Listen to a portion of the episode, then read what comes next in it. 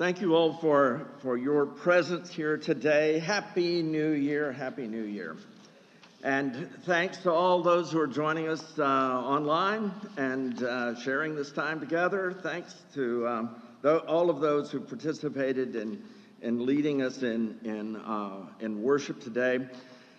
It is a new year. We made it over the border of the new year. Sonia and I began the first day yesterday of the 54th year of our marriage and so forth. So we, we enjoy that. So that's, that's a good thing. I'm going to pull this down a little bit and see how it goes.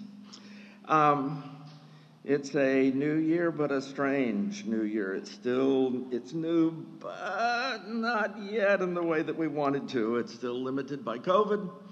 And uh, we're hoping for a year of real transition, of real transition out of this pandemic, and uh, to be able to really experience that newness of a new experience of time and and uh, all of the things that we do. We though also keep in mind those of our of our congregation who've experienced losses, those who are going through sickness, those who are struggling with all kinds of things. Remember uh, Spencer Wan and the death of his mother in Hong Kong, um, and uh, and just all all of that. I also want to say, just before we get right into it, that at the end of this service, uh, we do one of these little rituals that uh, comes at the transition of the years. After the benediction, we'll have a very brief formal meeting of the church corporation, represented by those here today, uh, to elect trustees for 2022. This is required, it's a formality for the, um, uh, but required by the state since uh, uh the elders constitute the, the uh, trustees of the corporation.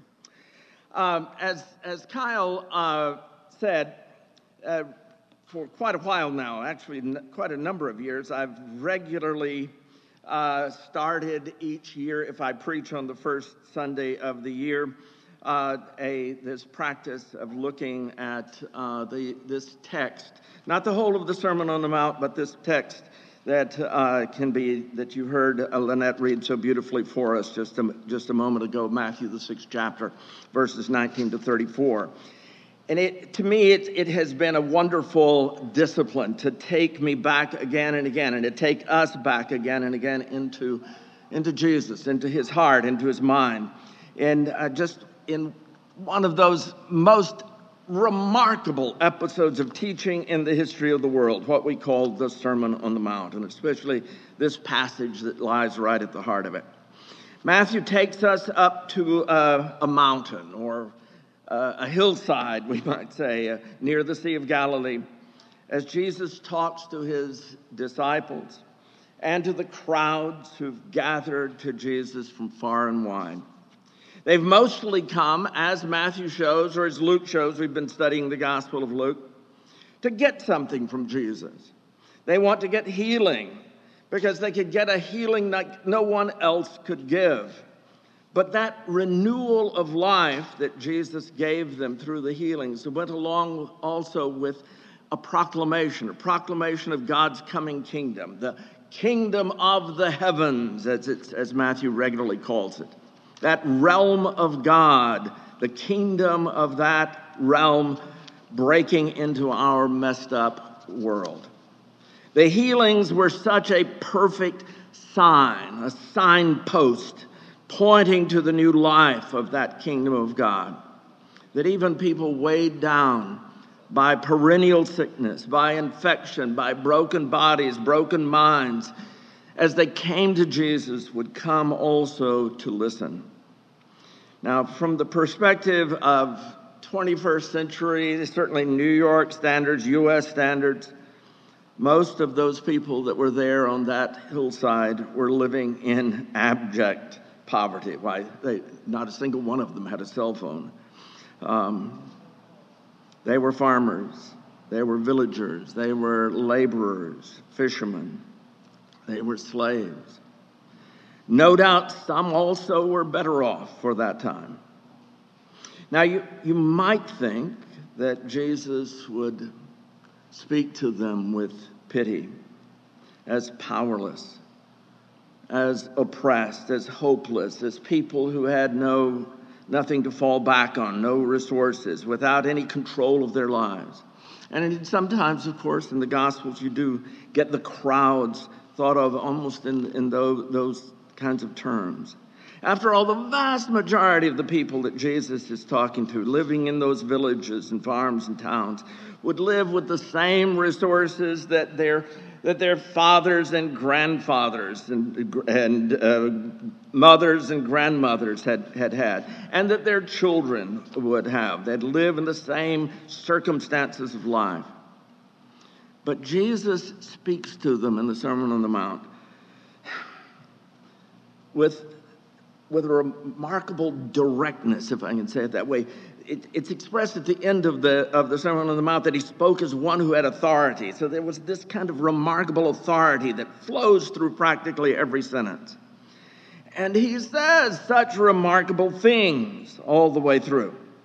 Often things that can seem puzzling or Eh, even funny the log sticking out of a person's eye or turning the other cheek to talk about puzzling till you actually take time to struggle with them and listen to them.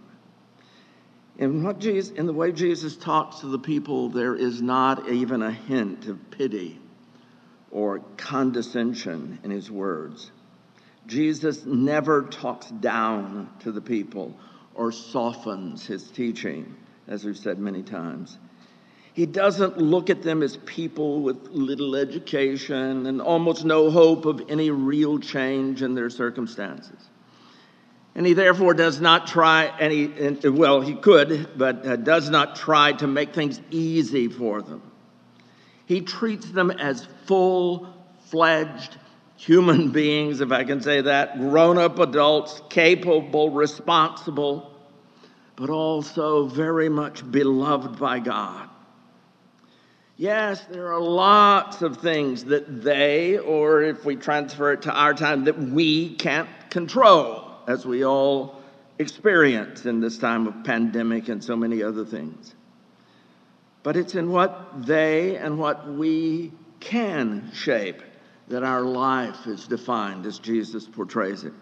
It's in our own hearts, our vision of life in the world, in our decisions and allegiances and choices and purposes. It's in our creativity and our love. And Jesus never backs away from that sense of respect and love for all the people who have come to him. But that very sense of respect can carry a problem if things really depend on my decisions and purposes and love, well, then things are very insecure indeed. Inside, I, I won't speak for you, I know the chaos of my own choices, how messed up my decisions and relationships can be. Jesus may respect me but if he really knew me, well, that's why I'm so anxious about things, about life, about all aspects of everything. That's why I drive, drive, drive to secure my life, to protect myself, to not be so vulnerable to a hostile world, and even to be vulnerable to myself and my own mistakes and my own distortions of myself. So, right in the middle of this section and thinking about all of this and the way in which Jesus talks about, Jesus comes in and says, with a straight face, and as though he really meant it, and here reading Matthew chapter 6, verses 19 to 34, actually going to read verses, verse 25 right here because it's right in the middle of this. That's why I'm telling you refuse anymore to be anxious about your life. Now I'm reading my own translation here. Your psyche. What you should eat, what you should drink, or about your body, what you're going to wear. Isn't that life something more than food? And the body something more than clothing. First, notice Jesus doesn't seem to be joking. He's serious. And then notice I mentioned just, I threw in there a Greek word that, um, that when he speaks of life, he uses this Greek word, we've talked about it many times before, psyche, or, or psyche, as it often comes into English.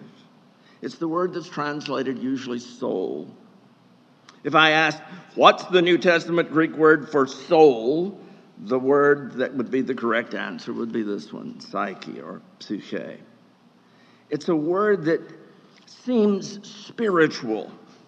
So it's rather striking that Jesus goes from life, soul, psyche, to what you eat or what you drink, and then pairs that off with the body and clothing in that passage.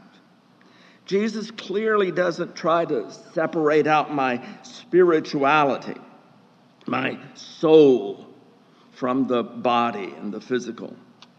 He sees all of us people as living wholes, as physical and spiritual.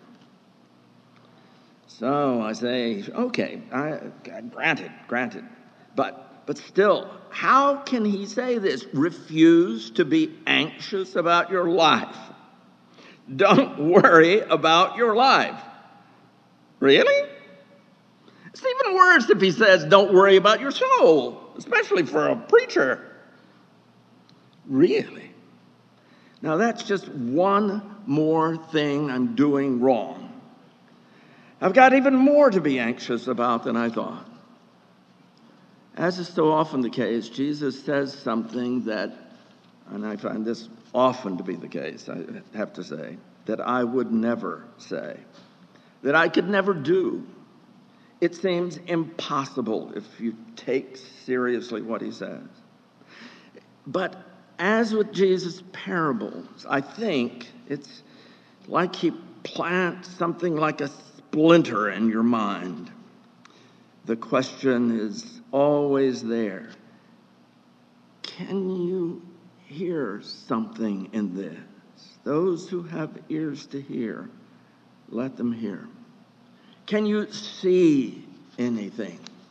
Think about it. Jesus is trying to open us to see something more and greater than we normally see, to change our thinking. That translation of that very important word, metanoia, repentance, it's usually translated.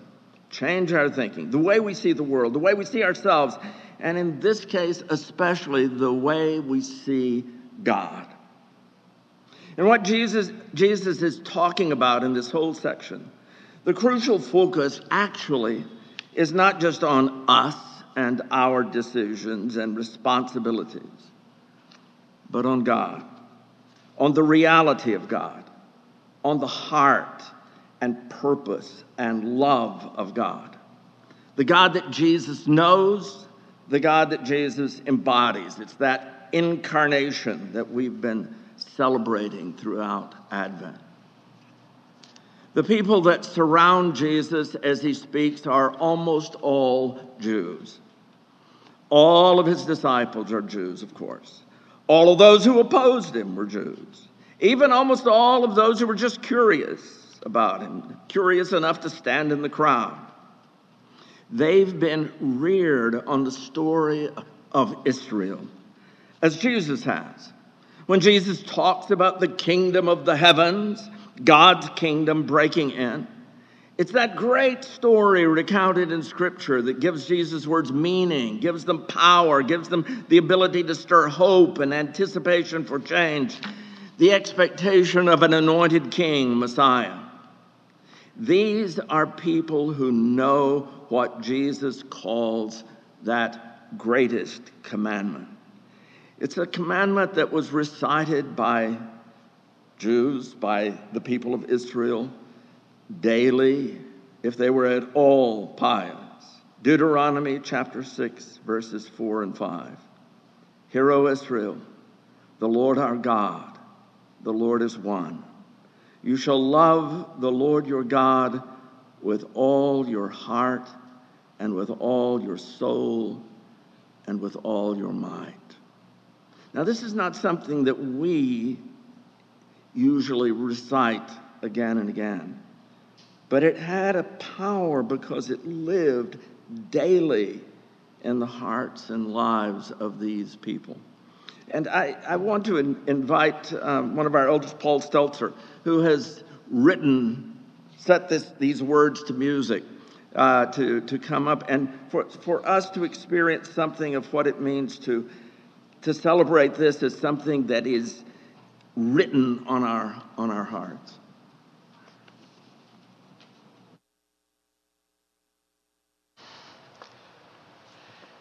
Hear, O Israel, the Lord our God, the Lord is one.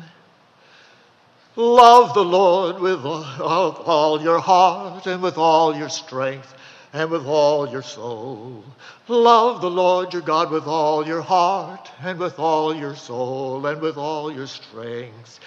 These commandments that I give you this day ought to be upon your hearts. Impress them on your children. Talk about them when you sit at home and when you walk along the road, when you lie down and when you get up. Bind them as symbols on your hands and tie them on your foreheads. Write them on the doorposts of your houses and on your gates. Hear, O Israel, the Lord our God, the Lord is one.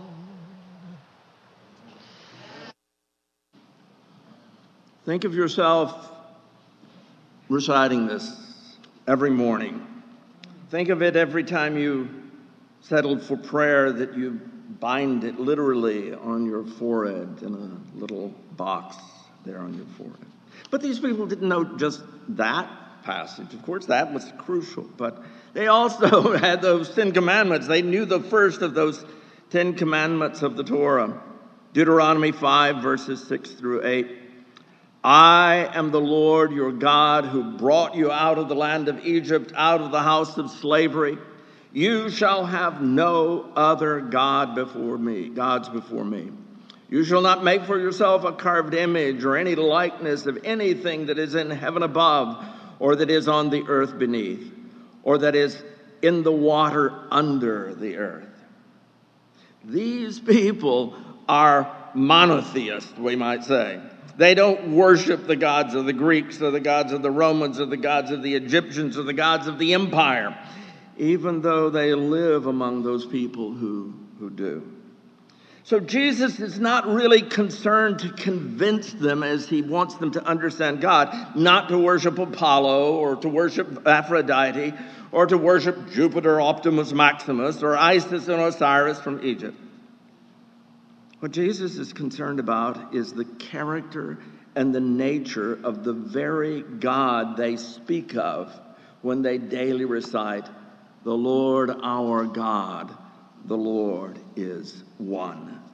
And you shall love the Lord your God with all your heart, and with all your soul, and with all your might.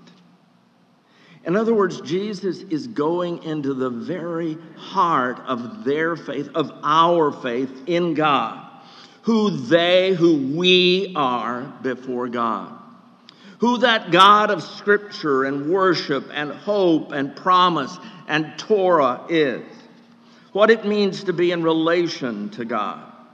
Jesus wants to open their eyes, to open our eyes to see the reality, the person, the God who is really God. The God Jesus knows and embodies as he comes as one of us. How do you help people who know God to see God in you? How do you help them to bring into focus the human made gods that they don't recognize as idols, but that promise life and security while filling them with anxiety and worry. Jesus wants them and us down the line to live in the fullness of life as God's children. And he challenges them as you read across the, the, the, Sermon on the Mount to live with integrity and to live with joy and live out their identity as, as people who are the light of the world, as you remember Jesus calls them, as the Israel of God. Yes, they may live in like Jesus did in an obscure village like Nazareth, but they can seek the kingdom of God they can be the city set on a hill. They can seek God's faithful justice. That's why Jesus' teachings not only touched people on that hillside long ago, they're just as challenging, maybe even more so, to 21st century citizens of Western capitalist economies with global corporate structures. Our whole passage from chapter, chapter 6, verse 19 through 34, is a discourse on theology, if you will. Theology the way Jesus knows it. Not abstract propositions about the nature of God, but a vision of the reality and character of God. Jesus wants people to see and know the God who, the one God, who really is God the one who is creator and sustainer and gracious giver of life. When Jesus says, refuse to be anxious about your life, he starts by referring back to what he's just said and then goes forward to unfold implications.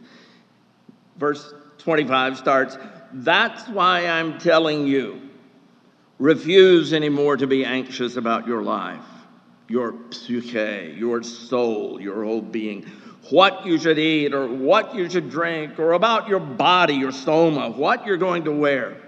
Isn't that life something more than food? And the body something more than clothing? So he looks back, that's why I'm telling you, and forward to thinking about you, who you are. So let's go back and listen to what Jesus said leading up to this statement and see where he's leading us. Immediately before talking about anxiety in this passage, Jesus talks about serving two gods, two lords, an echo of those basic commands of Torah. But the choice is not between God and Dionysus or Zeus or Jupiter. Everyone that he's talking to would agree about that. Rather, it's God and our, the translation that you heard read said money. That's an interpretive translation. The word that's really used in that by Matthew or by Jesus, as Matthew records him, is mammon, a name, a name that stands for yes, money, wealth, possessions, stuff, circumstances, what you need to get along. Jesus says, Matthew 6, verse 24. No one can serve two lords. You're either going to hate one and love the other, or be devoted to one and despise the other. You can't, you can't be a servant to God and mammon. It's God and mammon, wealth, possessions, stuff, all that that surrounds our lives. Mammon.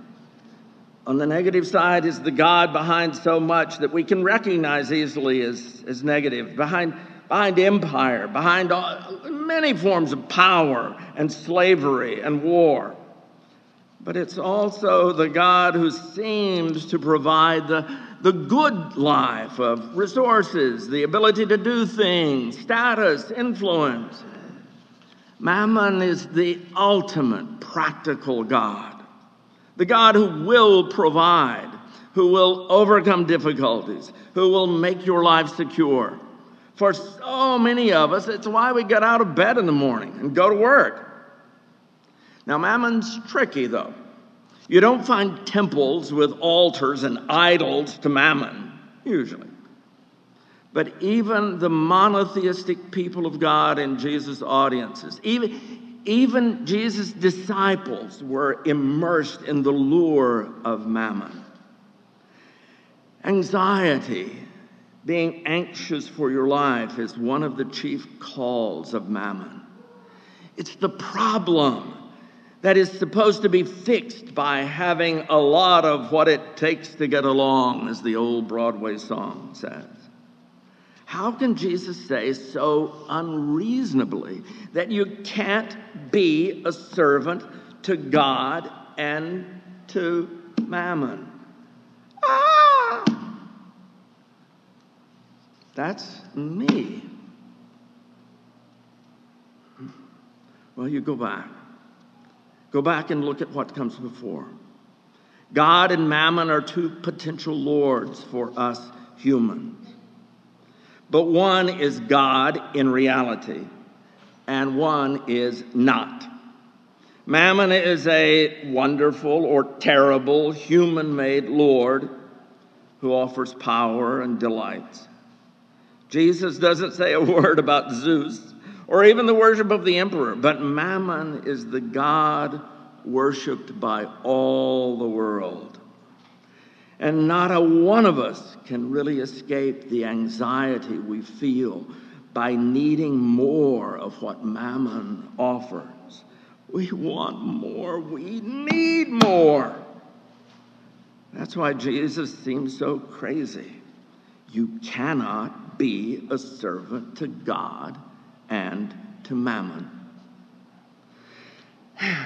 Our text in Matthew chapter 6, verse 19, it's the very beginning, begins with very practical theology. Jesus says, Don't treasure up for yourselves treasures just for this earth, where moth and rust make things vanish, and where thieves are breaking through and stealing but treasure up for yourselves treasures in the heaven of God's realm. That's a little over translation. It's literally just the word heaven, but in the sense of God's realm, and we'll talk a little bit about that. Where neither moth nor rust make things vanish, and where thieves can't break through and steal. For where your treasure is, there also your heart will be. The problem of our understanding, or my understanding, is that it's too small, too limited. We look around and we see the world we live in. We're practical people. We bet our lives on that. We put our treasure in all its various forms. We put our treasure down to earth even though we know it's vulnerable, even though we know it's passing, even though we know it causes us incurable anxiety. Jesus says, You're excluding the greatest part of reality. You're excluding the realm of God, Uranos, heaven. God and God's realm are real. In fact, they're more, more solid and more real than the granite of the highest mountains, much less your closet or your safe deposit box or your political power base or whatever it is. That's the challenge of God.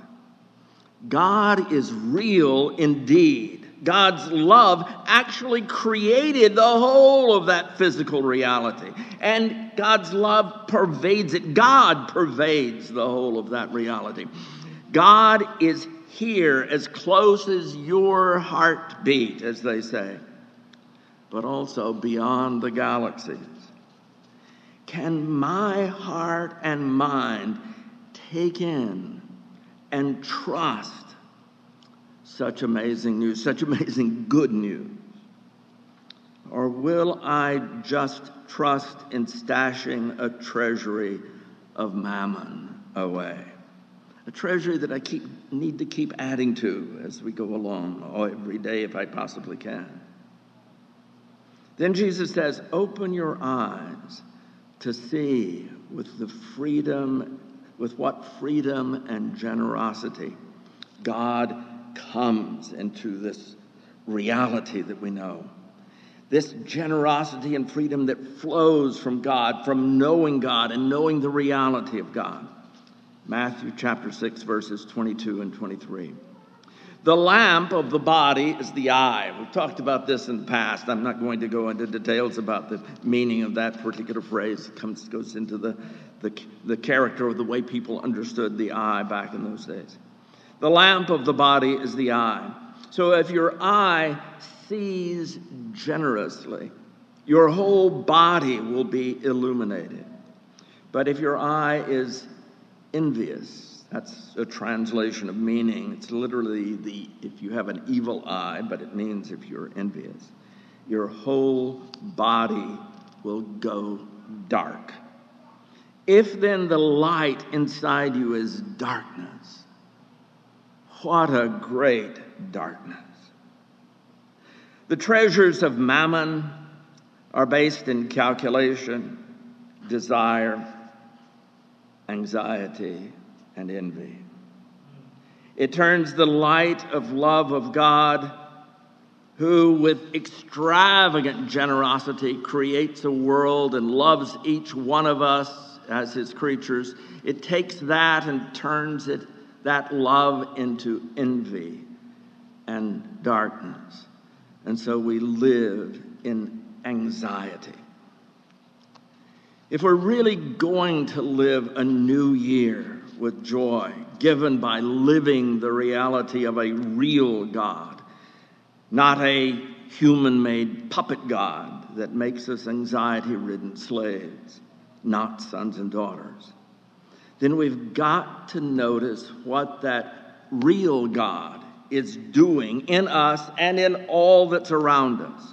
We've got to practice what it means to love with our whole heart and soul and strength. We worry about stuff for our life. Uh, I dare you to say honestly that you don't. But for Jesus, it's you, yourself, your life, your soul, your body that's really important.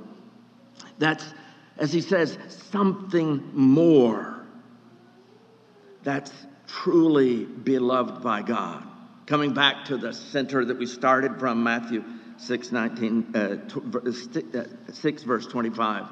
That's why I'm telling you, refuse anymore to be anxious about your life, your psyche, what you should eat, what you should drink, about your body, what you're going to wear. Isn't that life something more. Notice he doesn't define it, he just wants you to think about it. Something more.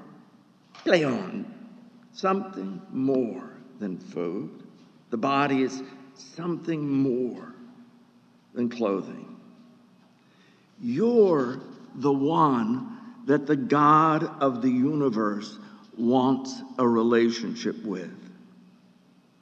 Whether you're in line yesterday outside for a, a community of hope meal, or you're Jeff Bezos in a rocket ship fueled by mammon.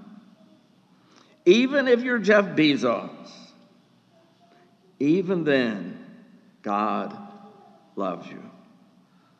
We're all just little dustlings on this tiny planet. Jesus says, What's great is the real God. He's so great that he can love even us, minute beings, and even things much smaller than, than us. And so Jesus goes on in Matthew uh, chapter 6, verses 26 and 27. Look carefully at the birds of the heaven. And he uses this, the term heaven probably in the sense that we would think of the sky, but it also resonates with the idea of your Father in heaven. Look carefully at the birds of the heaven. Notice, they're not sowing or reaping, nor gathering into barns. What's more, your own heavenly Father is feeding them. Aren't you more important than they? And which of you, by being anxious, can add a single arm's length to how long you'll live? How do you think of God and God's greatness? We're religious people. We are ready to talk about God's sovereignty and control, about God's majesty and limited power. But when Jesus portrays that, limit, un, that limitless majesty, he sees God taking delight in feeding birds in countless forests and meadows. And he sees it as a measure of God's even greater delight in the human daughters and sons who can know him and share in his love. You're something more so much more than all that mammon. The God that all the world worships and serves like slaves, all put together, is not worth as much as you are. But Jesus says, don't let it go to your head. Humans can make a God like Mammon and enslave themselves to it. But that doesn't mean that, that we can actually control our own survival or remove ourselves from our vulnerability to a virus or cancer or a tornado or the failing brakes on a truck. We live on a planet with sharp edges and gravity and dangers. But we live in a universe, a far grander reality created by the love and generosity of God. And we are beloved creatures of God, even with our vulnerabilities and fragility. Keep looking, Jesus says.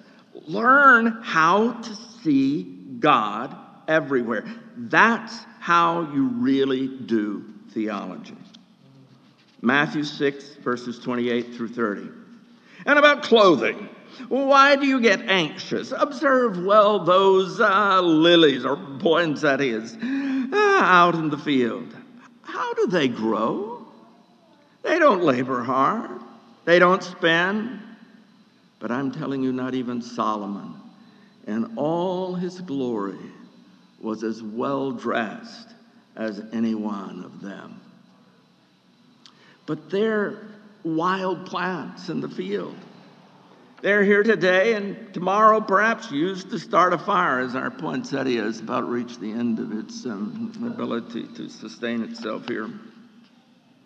If God is clothing them so beautifully, isn't He much more clothing you? My little faith people. It's so hard for us humans to get perspective. When we're with Jesus, learning about the real God, not, not mammon or any of the other auxiliary gods of pleasure and power and identity and celebrity that we love to make and to worship. When we're with Jesus, things seem to get turned upside down. we sometimes look at the grandeur of nature and think how small we are. Or we look at the unbelievable complexity of a single DNA molecule and we think how we must be just giant robots carrying around selfish genes. Or we learn that we live in a galaxy that is so big that it takes light a hundred thousand years just to go from one edge of the galaxy to the other edge of the galaxy but that our Milky Way is only one of something like, they estimate, two trillion galaxies in the observable universe. But on the other hand, that you and I, we are just about as big in relationship to the smallest subatomic particles as that whole universe is in relation to you. Jesus says the God of this vast, astonishingly large, astonishingly small universe is not just a mathematician and physicist, but a God who loves beauty and loves life and loves you. You can watch God at work anytime you want. Just look at a bird, marvel at a lily or look into your own heart and psyche, your life. Love God back for the love that's embodied in you. Ultimately, of course, we, when we think about it, we know mammon can't do a thing for you. Ultimately. Ultimately. But you will be in relation with that loving God even when the earth is no more. You are something more, Jesus says. Relax. Relax into the universe of God's amazing love and grace. When we open our little faith eyes and see where Jesus has brought us, then we can begin to grasp with our tenuous faith how he can say, refuse to be anxious about your life, your psyche, your body. Matthew chapter 6, verses 31 to 34, getting toward the end of our passage. That's why you should refuse to live in anxiety, always saying, what are, what are we going to eat? What are we going to drink? What are we going to wear?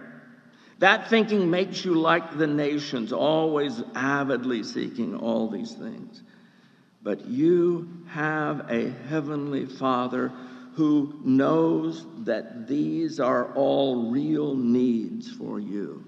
God does not deny, God wants that abundance. God created all of those things for your life and enjoyment.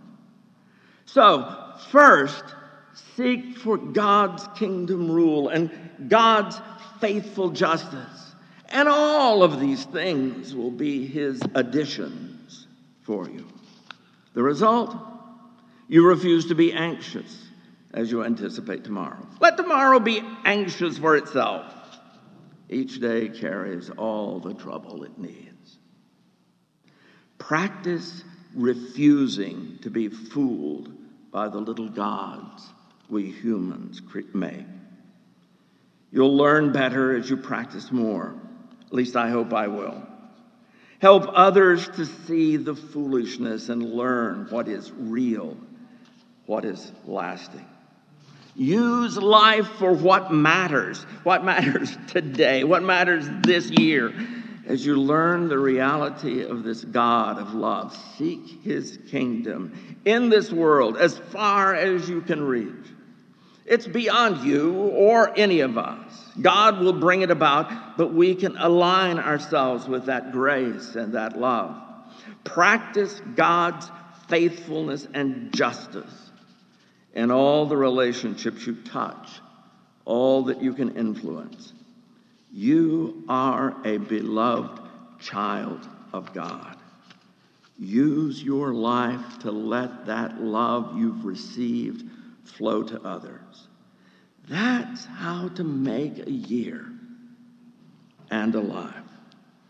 Learn to see the real God and the real you through the eyes of Jesus. Amen.